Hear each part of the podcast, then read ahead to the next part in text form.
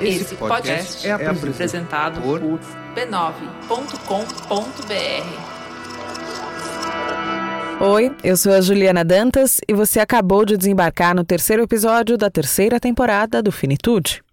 Antes de começar, queria lembrar que a gente fez recentemente uma vaquinha virtual para cobrir os custos básicos aqui do Finitude, que é feito com a verba 100% do bolso. Produção, deslocamentos, roteiro, edição, sonorização, uma capinha nova por episódio, tudo na raça.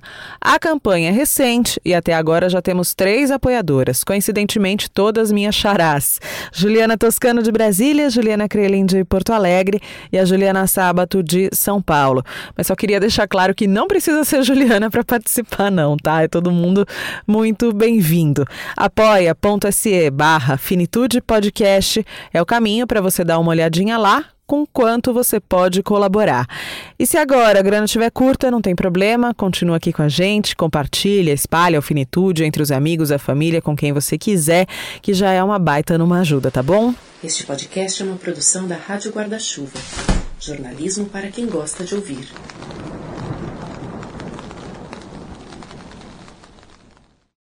E rapidamente, antes de começar o nosso episódio, eu quero compartilhar duas novidades super bacanas. Queria dar as boas-vindas ao mais novo podcast com o selo da Rádio Guarda-Chuva, o Vida de Jornalista, tocado pelo Rodrigo Alves. A gente está com as energias devidamente renovadas com mais esta novidade por aqui.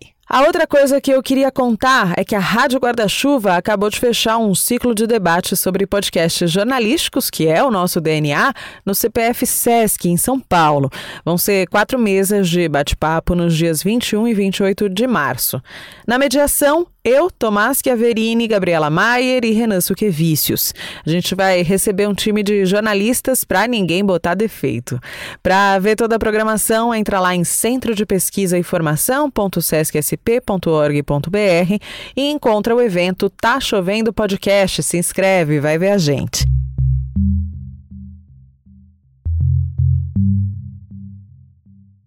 Eu queria agradecer a nossa base de ouvintes que não para de crescer, gente que vem aqui de coração aberto, ouvir as histórias que a gente tem para contar, que se expõe, aceita tocar naqueles assuntos que nem sempre são tão bem-vindos na mesa do bar, no escritório, numa festa, enfim. E essa base de ouvintes não é composta só por gente aqui do Brasil, não, viu? Pelo nosso monitoramento, eu consigo observar que há quem nos ouça dos Estados Unidos, da Espanha, do Canadá, da Alemanha, do Reino Unido, da Austrália, da Argentina e do do Japão. Se você é brasileiro e mora nesses países, eu dedico esse episódio para você. Espero que você se sinta acolhido nessa conversa.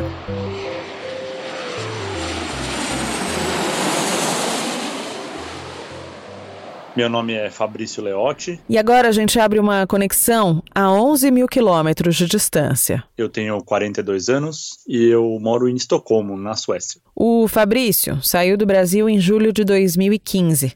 Uma proposta de emprego irrecusável. Aliás, uma não, duas. Uma para ele, outra para Leslie, com quem é casado. E mesmo diante de oportunidades como essa, ou de estudos no exterior, ou simplesmente se apaixonar, fazer as malas e partir, deixar o país de origem para trás envolve muitos temores. O principal deles, para muita gente, é o de perder alguém querido e estar longe. Era um dos medos do Fabrício. E ele teve de enfrentar a concretização deste fantasma duas vezes. Na primeira, a mudança tinha acontecido havia poucos meses. Ele tinha um, um problema de saúde, ele teve que passar por uma cirurgia. É, ele era o Rodrigo, o Rod, o melhor amigo do Fabrício, com quem chegou até a dividir a casa por muitos anos. A cirurgia teve uma complicação, ele chegou a receber alta, mas teve que voltar para o hospital, e aí entrou num quadro de piora, enfim, teve é, é, mais complicações e acabou falecendo. Aos 35 e, anos. E aí, quando foi um, um, uma tarde, a gente estava. É, tinha saído do trabalho, tinha acabado de chegar em casa. Aqui tem. É, nessa época eu acho que estava com três horas de diferença. É, para mais né, no fuso horário, então no final do dia aqui, o meio da tarde aí, e aí veio a notícia de que ele estava muito mal mesmo, e aí o Douglas, né, o, o irmão do Rodrigo, falou: é, cara, eu acho que não vai dar. O médico falou que agora não tem muito mais o que fazer.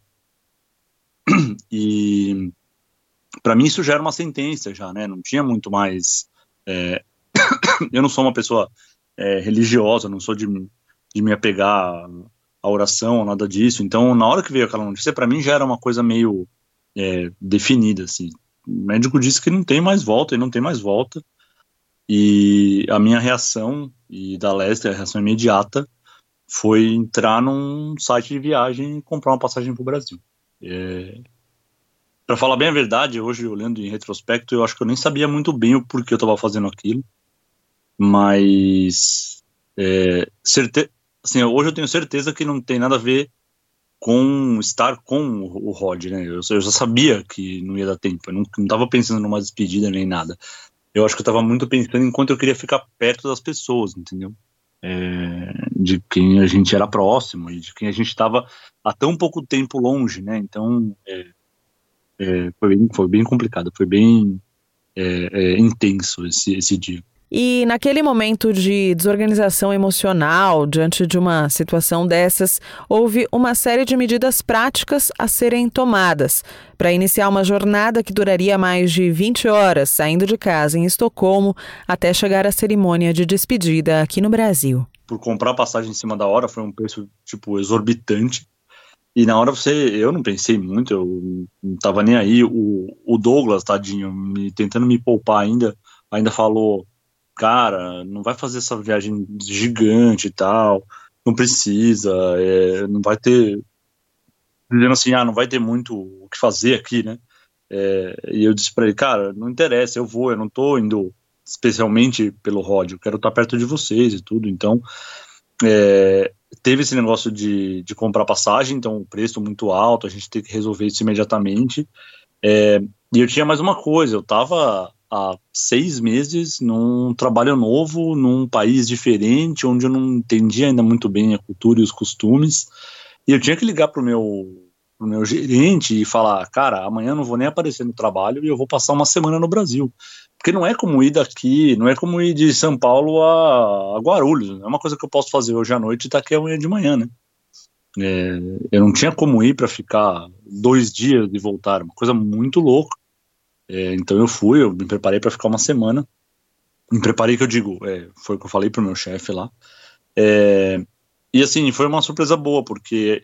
E, e, acho que ainda tem mais uma coisa, né? Eu também não sabia como é que ele ia reagir ao fato de que não era meu pai que tinha falecido, meu irmão, era um amigo. É, não sabia muito bem como ele ia entender esse negócio. Mas assim, eu dei bastante sorte nesse aspecto, ele foi super compreensivo e não teve nenhum problema de trabalho nem nada.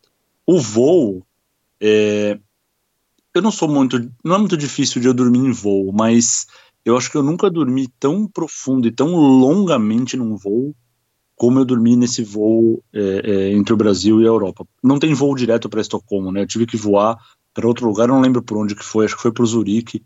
E aí, de Zurique para São Paulo, eu dormi direto, oito horas, uma coisa que eu acho que nunca me aconteceu em nenhum voo, assim é, de tão destruído que eu tava, né? Eu não sabia o que ia acontecer, não tinha nem ideia do que estava me esperando é, quando eu chegasse aqui. E ao mesmo tempo eu ia ficar um, um tempo longo, considerando a, a urgência do, do que estava acontecendo, eu ia ficar um tempo muito longo é, sem comunicação com o resto do, dos amigos. Então eu também não sabia como é que ia acontecer o enterro, o velório, eu não sabia nada disso. É, e o, o, Douglas, né, irmão do, do, Rodrigo, falou: Cara, eu vou fazer tudo o que eu puder para segurar até o enterro, até. O enterro não foi uma cremação, a cremação até você chegar aqui, porque eu quero que você se despeça dele e tal. E, e foi assim, foi assim que eu viajei, nessa, nesse desespero, nessa loucura ainda. Como é que é esse misto de sensações que eu imagino que deve se configurar? Que é, poxa, você está conseguindo ver as pessoas que você ama, de quem você está longe há muito tempo, há alguns meses na, naquela ocasião, ao mesmo tempo chegando para uma situação que você não queria estar passando, né? Como é que é essas, esse misto? Olha, é, eu acho que de todas as, as sensações que eu já passei em relação a estar longe dos amigos e da família, eu acho que esse momento foi o que mais me marcou. Foi a coisa mais é, estranha pela qual acho que eu já, já passei no sentido de, de, de sentir alguma coisa, né? É, porque aconteceu bem parecido disso que você falou. Eu tinha é, uma, uma espécie de alegria gigante de estar tá vendo pessoas de quem eu estava morrendo de saudade, porque eu estava já há bastante tempo é, fora, e bastante tempo pelos padrões da época também, né? Porque antes disso eu nunca tinha ficado mais do que, sei lá, um tempo de férias de trabalho fora é, de casa aí, ou da cidade, ou de perto dos amigos e família. E então de passar esse tempo gigante é, e eu tô morrendo de saudade e ao mesmo tempo eu tá lá é, por um motivo horrível, por um motivo avassalador, assim. Então, em alguns momentos rolava uma culpa de estar tá se sentindo feliz de estar tá perto das pessoas, porque eu estava ali. E é claro que eu tentava tirar isso completamente da, da minha cabeça, especialmente porque todos os amigos que eu vi foram super é, é, acalentadores, né? De, de falar, olha, é uma pena você estar tá aqui por isso, mas não é por isso que eu vou deixar de te curtir. Eu estou muito feliz que você está aqui. Todo mundo foi muito é, receptivo, né, com a gente. E mas isso não mudou o fato de que isso é, mudou para sempre, assim, a, a, forma de eu sentir essa distância, essa essa ausência e acho que principalmente é, acabar associando o fato de que é, beleza, eu vim aqui, tá tudo, eu tô com vocês e, e agora eu vou embora de novo, sei lá por quanto tempo, sem planos de voltar por enquanto. E uma coisa que nunca me deixou de passar pela cabeça era é, quantos de vocês eu não vou ver mais, porque quando eu voltar, vocês também já vão ter morrido. Uhum. E, bom, você falou que você não tem uma religião, não tem uma crença, ao mesmo tempo, os rituais estabelecidos, é, eles acabam fazendo algum sentido, né? O do velório, o do encontro, da própria cremação. Que sentido fez para você? É, eu acho que o, o, o velório, eu, eu tinha falado, né, que o Douglas, o irmão do, do meu amigo, disse que é, ia tentar segurar o velório quanto desse, e de fato é, deu certo essa parte. Eu, eu cheguei no, no, cemitério na hora do velório, sei lá, talvez com uns 15 ou 10 minutos para é, fecharem o caixão e começarem o, o, a cremação, né, o ritual da cremação.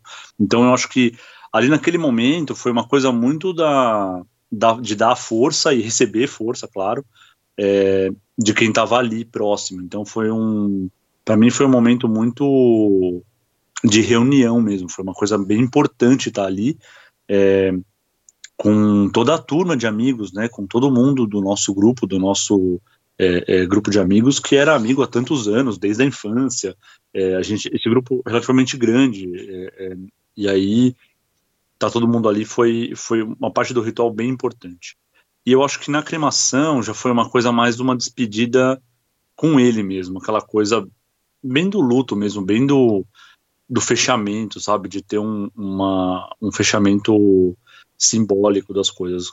Fato, eu acho que a, a a tradição dos rituais é, não, não, ela não está ligada diretamente a, ou unicamente à crença, né? Eu acho que esses rituais eles também existem porque a gente precisa, né? E tem esses rituais meio que gravados, coisas que crescem com a gente de começo, meio e fim e tal. Então, é, foi muito importante estar é, tá ali. A volta foi difícil. Eu perguntei se ele se arrependeu de ter vindo. que pergunta boa essa. É, Sim e não. Eu acho que eu me arrependi do ponto de vista que é, é quase como se eu tivesse assinando um, sei lá, uma uma tradição comigo mesmo, sabe? Do tipo, tá, mas se mais alguém morrer, eu vou pegar esse voo e sair correndo daqui de Estocolmo de novo, entendeu? É, e ao mesmo tempo, claro que eu não me arrependi no ponto de vista de que eu estava com, com quem eu realmente queria estar naquele momento, né, para me ajudar também a passar pela dor ali que, que foi perder o Rodrigo. Pouco mais de dois anos se passaram e agora a gente vira a página, avança para um novo capítulo de perda. E se a morte do Rodrigo foi sendo anunciada aos poucos, essa sobre a qual vamos falar agora veio sem avisar. Bom, e aí passado um tempo veio a morte da sua mãe. Como é que foi isso? É, a morte da minha mãe foi numa circunstância diferente, né? Minha mãe, é, ela apesar de ser cardíaca, em 90, 1998 ela sofreu um, o primeiro infarto e tudo. É, e ela viveu 20 anos depois disso, mas sempre com remédio, né? Vida de cardíaco mesmo, é, cheia das restrições, por aí vai. É, minha mãe ainda tinha um outro quadro que acabou ali, se acumulando, que foi de uma depressão, que teve seus piores momentos é, um tanto antes ainda de ela, de ela falecer. É, mas apesar disso tudo, minha mãe ela vivia a vida dela e tentava tocar da melhor maneira possível. É, uma coisa que talvez valha a pena mencionar é que eu já não morava é, perto da minha mãe, né? Mesmo quando eu morava aí, porque minha mãe mora na Baixada, mora em São Vicente, morava em São Vicente, junto com a minha irmã mais nova. E elas viveram lá por muitos e muitos anos. A minha irmã ainda vive lá, inclusive. E então, assim, a minha relação com a minha mãe já era uma coisa de estar um pouco longe, porque eu também não via todo final de semana, era uma coisa que a gente se falava muito, claro, mas é, não era super próximo de visitar e tudo. É, e, e a situação cardíaca dela e a forma como ela não se cuidava muito bem tudo fazia com que, em algum lugar da minha cabeça, eu estivesse guardando ali um momento de que ia acontecer alguma coisa, sabe? Tipo, ah, tá, é uma hora você vai fazer água e não, e não vai ser bonito. E de fato, é, foi uma situação bem diferente. A gente estava, era um domingo, estava eu e a Leslie é, almoçando aqui em casa e tocou meu telefone é, pelo Telegram. É, isso em si já era uma coisa meio estranha. A gente fala, é, era meu pai, né? A gente fala, se fala bastante, mas em geral por mensagem de áudio, um manda, outro responde, aquela coisa mais é, assíncrona, mas é, ele tava me ligando. E aí é, eu falei com ele e ele foi bem reticente e bem rápido, foi uma conversa meio curta. É, ele falou: Olha, fala com a sua irmã, parece que a sua mãe está no hospital. E aí eu insisti, falei, mas o que aconteceu? Mas ela tá bem? É, aconteceu o quê? Ele falou, ah, eu não sei se ela tá bem, eu não sei o que aconteceu direito, melhor você falar com a sua irmã. É, meu pai já sabia naquele momento que tinha acontecido, e eu não sei por que exatamente ele não, não, conseguiu ali verbalizar e dar a notícia. E aí eu liguei para minha irmã imediatamente, e ela falou que minha mãe tinha ido para o hospital, mas que ela já tinha chegado no hospital é, é, depois de falecer mesmo. É, e então foi mais impactante, claro é, no sentido de que eu não esperava. Foi um dia ela tinha ela tinha saído de um karaokê, tava cantando com as amigas lá e minha irmã junto. É, tipo, 5 da manhã foi para casa e 9 da manhã é, ela ela acordou, 9, 8 da manhã, alguma coisa assim, logo de manhã cedo. Ela acordou, provavelmente sentindo dor no peito, alguma coisa assim, e tentou fazer. Minha mãe é, mora sozinha, né? Morava sozinha e tentou fazer alguma coisa, sair do prédio lá e tal, mas não chegou a sair do prédio. Então foi uma situação diferente. E como é que isso chegou para vocês? É, é, foi bem, foi bem difícil, foi bem, é, eu acho que isso foi, foi em julho, foi no final de julho. É, tinha acabado de completar é, três anos que a gente estava tava aqui. A gente chegou num dia 27 de julho, alguma coisa assim. E minha mãe faleceu no dia 28 ou 29 de julho. É, e tinha sido em especial um mês depois do meu aniversário. Eu faço aniversário no finalzinho de junho. E eu tinha, eu tinha conversado com a minha mãe nesse dia. Foi meu aniversário de 40 anos. É, eu tinha conversado com a minha mãe nesse dia. É, e foi uma conversa muito boa, assim. É, eu acho que eu tive a oportunidade de falar é, coisas para ela muito importantes, assim, que eu considerava muito importante é, do nosso do nosso relacionamento mesmo, como mãe e filho. É, ah, e claro, é, 2018 foi a última vez que eu tive no Brasil. Então, é, eu tinha saído do Brasil fazia, sei lá, é, três meses, alguma coisa assim. Foi logo depois que eu fui para o Brasil é, da última vez. E é, é, e a gente teve essa conversa. Só que depois dessa conversa no meu aniversário, a gente só conversou mais uma vez. É, e foi meio que uma coisa rápida, assim, no comecinho de julho. Então, é, no, desculpa, no meio de julho, mais ou menos uns 15 dias depois do meu aniversário. E aí depois disso eu não falei mais com a minha mãe, a gente não conversou mais, não deu oportunidade, passou o tempo tal, esses 15 dias, e veio essa notícia. E aí para mim ficou aquele negócio de, não, mas peraí, é, não, não, não é tipo, não pode ter acabado, entendeu? É uma coisa, tá faltando completar aqui, porque a gente não se falou mais faz 15 dias, e, e isso foi mega, mega difícil para mim, foi super difícil para mim. É, de entender esse negócio de é, do de repente, sabe? É, com, é, óbvio que com o Rodrigo foi uma coisa muito é, de repente também. É, e foi, mas foi uma complicação de uma cirurgia. Não que a gente esperasse que nada acontecesse, mas óbvio, é, é uma situação que foi levando na outra, então é, tem, um, tem um gradiente ali. E nesse caso não foi, nesse caso foi isso. Eu falei com a minha mãe, conversei com ela e 15 dias depois não tem, não tem mais como falar com ela. É, não tem mais por onde é, resolver nada disso. Né? E você tomou a decisão de não vir? É, foi. Foi isso aí, sim. Foi, foi difícil, porque, é, por um lado, eu, eu conversei com a minha irmã rapidamente, é, e não falei exatamente se eu ia ou se não ia, e depois ela me perguntou. E eu tinha acabado de voltar para o Brasil, como eu tinha dito, é, e eu não vi, não vi que seria a mesma coisa, que eu estaria na mesma situação de voltar. É, eu acho que eu aprendi nessa hora foi, é por isso que eu falei que eu ia falar disso depois, é, sobre esse negócio do arrependimento. Eu acho que eu não queria me expor àquela mesma situação de novo, sabe? Parece que eu acabei de sair do Brasil e passou um tempinho e aí eu vou voltar, tem aquela saudade, vai ficar.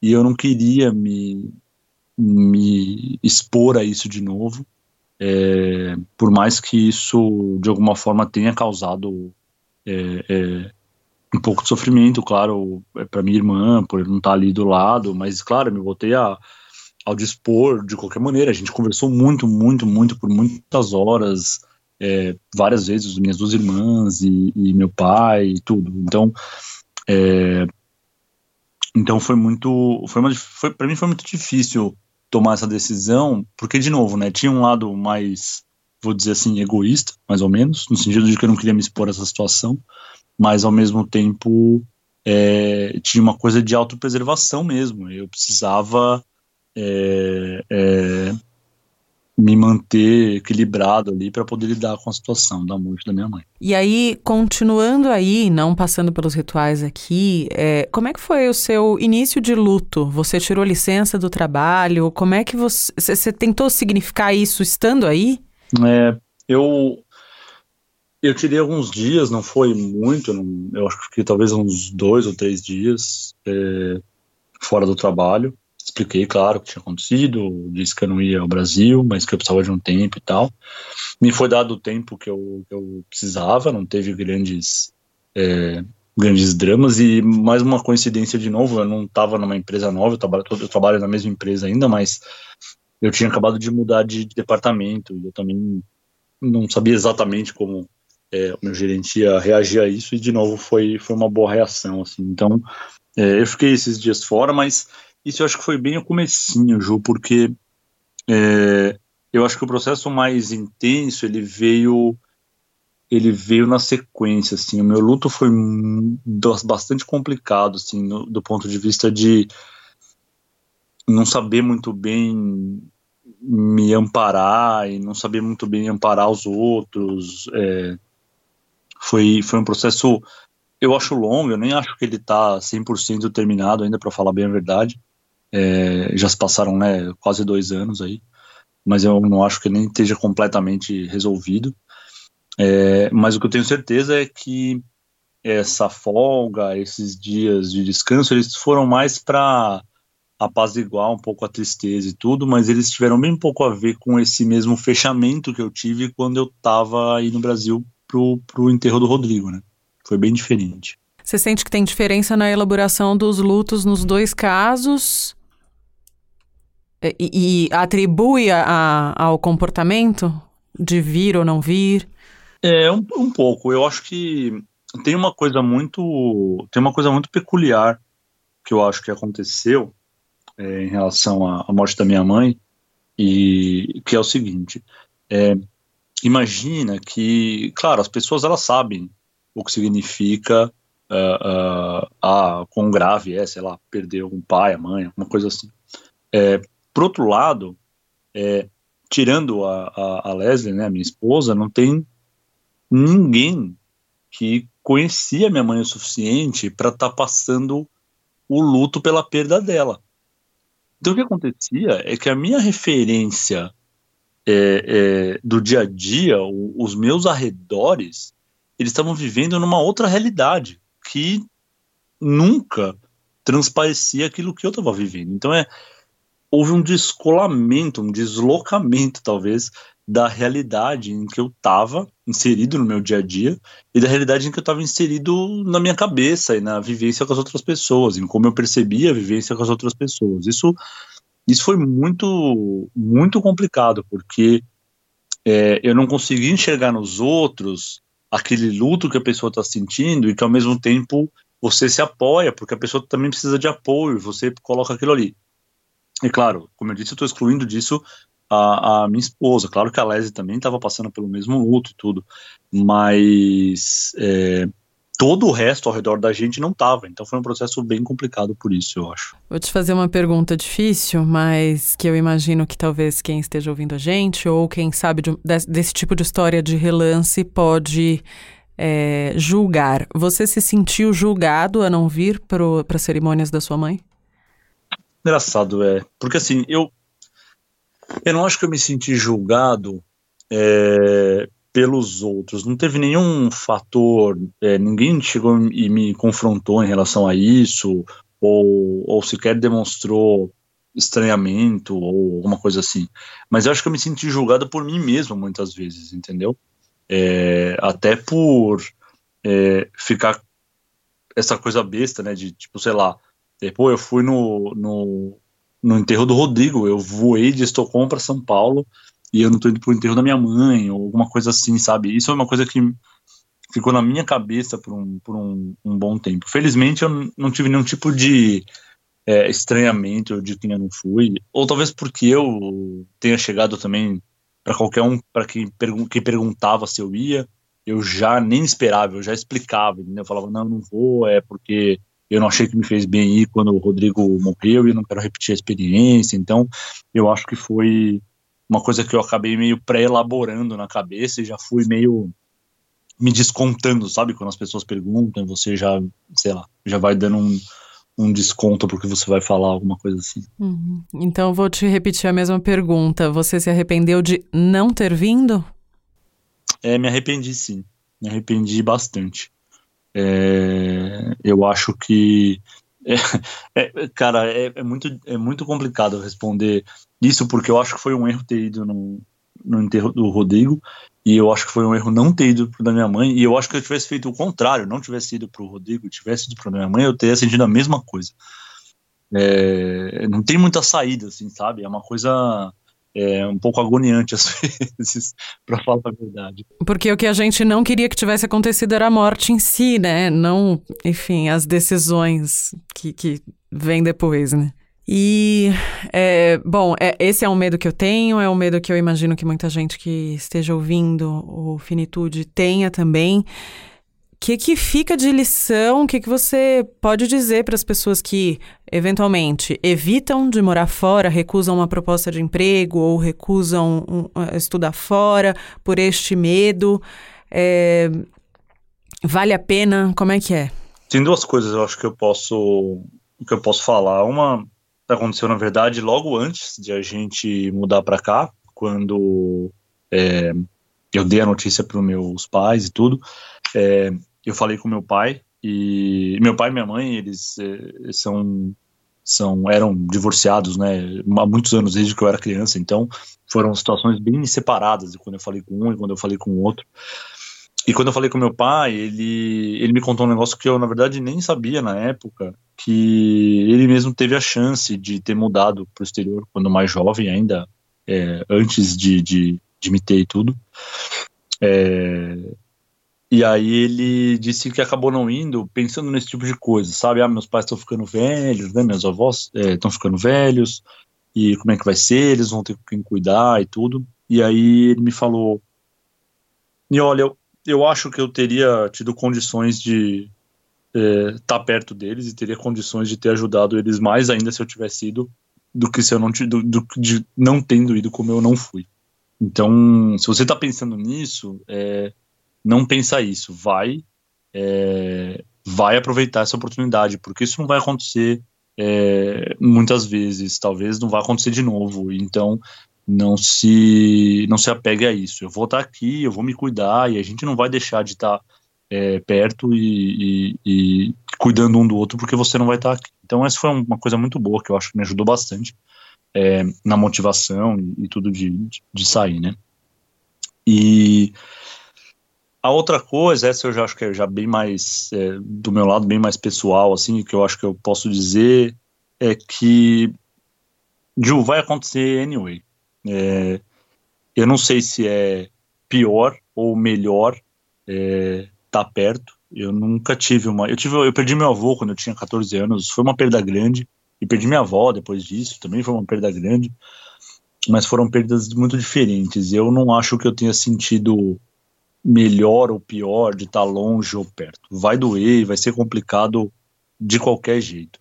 Então, a única coisa que eu consigo pensar é, sempre, toda vez que eu falo com alguém via pela internet aí do Brasil, ou que eu viajo para o Brasil e na volta eu me despeço das pessoas, é que eu tenho que aproveitar cada minuto é, que eu tô com elas, porque de fato pode ser o último, de fato pode ser a última vez que você vai ver aquela pessoa, que você vai abraçar ela e não faz nenhum sentido é, não seguir a sua vida, porque a vida vai acontecer, as coisas vão mudar e, não adianta a força que você vai fazer para evitar isso. Na verdade, é, nem tem como fazer essa força.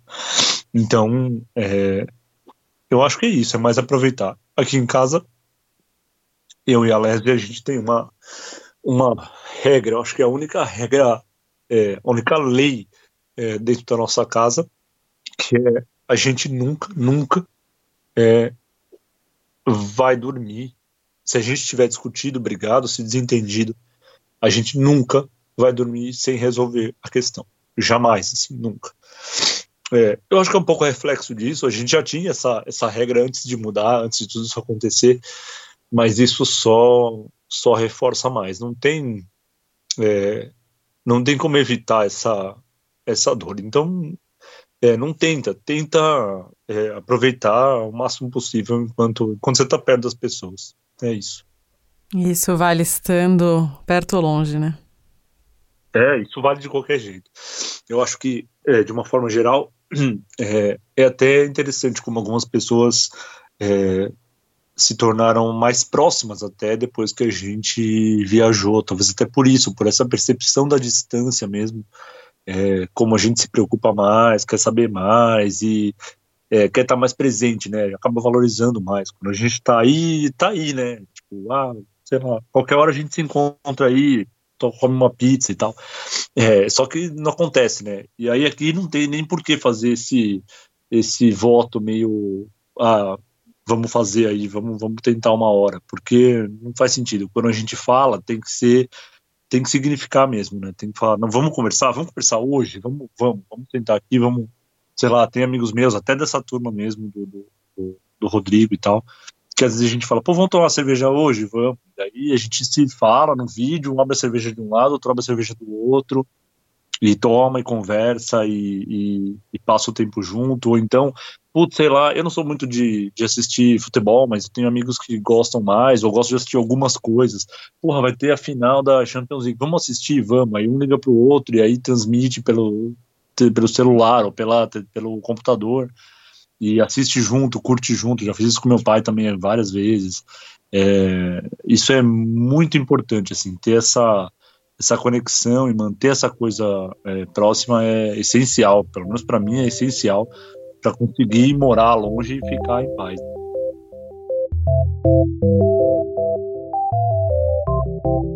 Bom, para mim foi muito importante ter essa conversa com o Fabrício, porque só de imaginar morar fora um dia é um grande medo que eu tenho, justamente por causa desse temor de perder alguém aqui enquanto eu tô longe.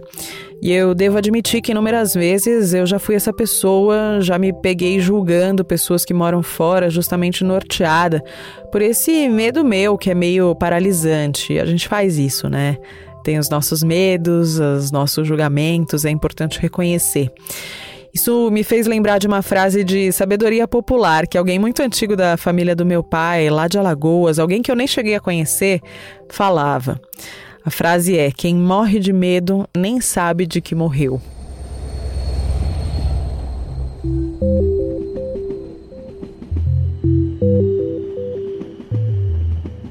Então bora lá para a pitada de reflexão do Tom Almeida, nosso colunista que é o criador do movimento infinito de discussões sobre a morte. Hoje ele entra no terreno do arrependimento. Finituders, Ju, Fabrício, tudo bem com vocês? É, eu preciso confessar que eu me identifico demais com esse tudo, com esse depoimento do Fabrício. É, eu acho que eu já contei aqui que eu tinha sempre um medo enorme que meus pais morressem quando eu estivesse fora do país. E eu me lembro que da última vez que eu morei fora do país, em 2014, é, quando eu estava na decisão se eu ia fazer essa viagem ou não, eu retomei a minha terapia justamente para olhar para isso, esse meu medo. É, de como que eu ia lidar com isso se eles morressem enquanto eu estivesse fora. E o grande aprendizado desse período, que foi super curto, porque foi bem pontual, é, dessa decisão de viajar ou não, e o maior aprendizado foi que se eu ficasse preso a esse medo da morte deles, eu estaria, na verdade, esquecendo de viver. É, e também foi importante lembrar que meus pais eles tinham o maior orgulho das minhas conquistas, das minhas viagens e tudo mais. E que essa mudança também traria alegria para a vida deles. Como o próprio Fabrício falou, né? Que o pai dele falou: Nossa, é uma grande oportunidade. É, então eu acho isso super importante.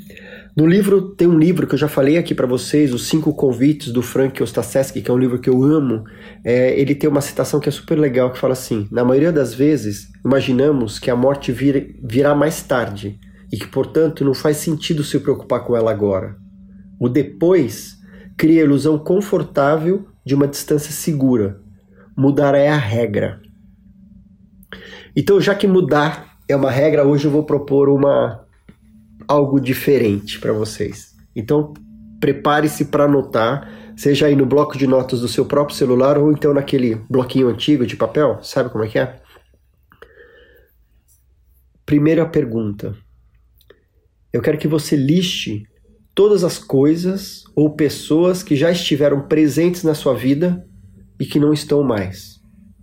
Pode ser um ex, uma ex, um familiar que já morreu, um emprego, uma casa, uma viagem, tudo isso. Lista tudo que te vem à cabeça. Então eu quero que você pare por alguns instantes agora para pensar sobre isso. Dá um pausa no podcast e anota tudo. E depois que terminar, dá um play e volta aqui comigo. Segunda pergunta: Quais as mudanças mais importantes da sua vida? As transições mais significativas por exemplo, o nascimento de alguém, a morte de alguém, uma celebração, uma tragédia, uma mudança de cidade, entrada na faculdade, um emprego. Pausa para anotar, play para voltar e continuar comigo. E o que mudou? O que, que nasceu a partir disso? No que, que você se transformou? Pausa para anotar, play para voltar. As nossas perdas, elas chegam em diferentes formas, em diferentes formatos. E elas sempre chegam com ensinamento. Então eu acredito que se existe um aprendizado, essa, essa perda trouxe um presente. E daí não tem espaço para arrependimento. Acho que esse é o convite que eu gostaria de deixar para vocês hoje. Olhar para os seus, seus arrependimentos com essa curiosidade. Que presente que esse arrependimento está me trazendo? Eu acho que é isso. Um beijo para vocês, até a próxima. Uh, já fiz as minhas listinhas aqui, eu vou ficar pensando um bom tempo sobre elas. E eu venho praticando o seguinte: quando eu vejo que eu vou tomar uma decisão importante, dar um passo que pode ser arriscado, eu combino comigo mesma na hora de não vir a me arrepender lá na frente, porque quando a decisão foi tomada fazia sentido e tem funcionado. Quando meu pai estava morrendo, o monge Ryozan, ligado à Monja Coin, foi ao hospital visitá-lo. E foi ele que me apresentou o mantra Confio, entrego, aceito e agradeço. De lá para cá eu passei a ver essa sequência em muitos lugares, eu nunca mais esqueci daquele dia. E por falar em agradecer, o meu muito obrigada a Beatriz Fioroto, super produtora do podcast Mamilos e também está à frente dos microfones no Ponto de Virada, um podcast bem legal sobre a vida profissional, inclusive com pelo menos dois episódios que abordam a questão de morar fora, seja para estudar ou para trabalhar, tem tudo a ver com o que a gente falou hoje aqui no Finitude. O episódio desta quinzena foi gravado nos estúdios do B9, a rede da qual o Finitude faz parte com muita honra, e a captação foi de Andy Lopes, a quem eu também agradeço. E agradeço a você, é claro, nosso ouvinte que não arredou o pé aqui do Fini até o último minuto. A gente se fala de novo por aqui na próxima quinzena ou também a qualquer momento pelas nossas redes sociais, Instagram Finitude Podcast e o Twitter Podcast Finitude. Beijo, tchau, tchau.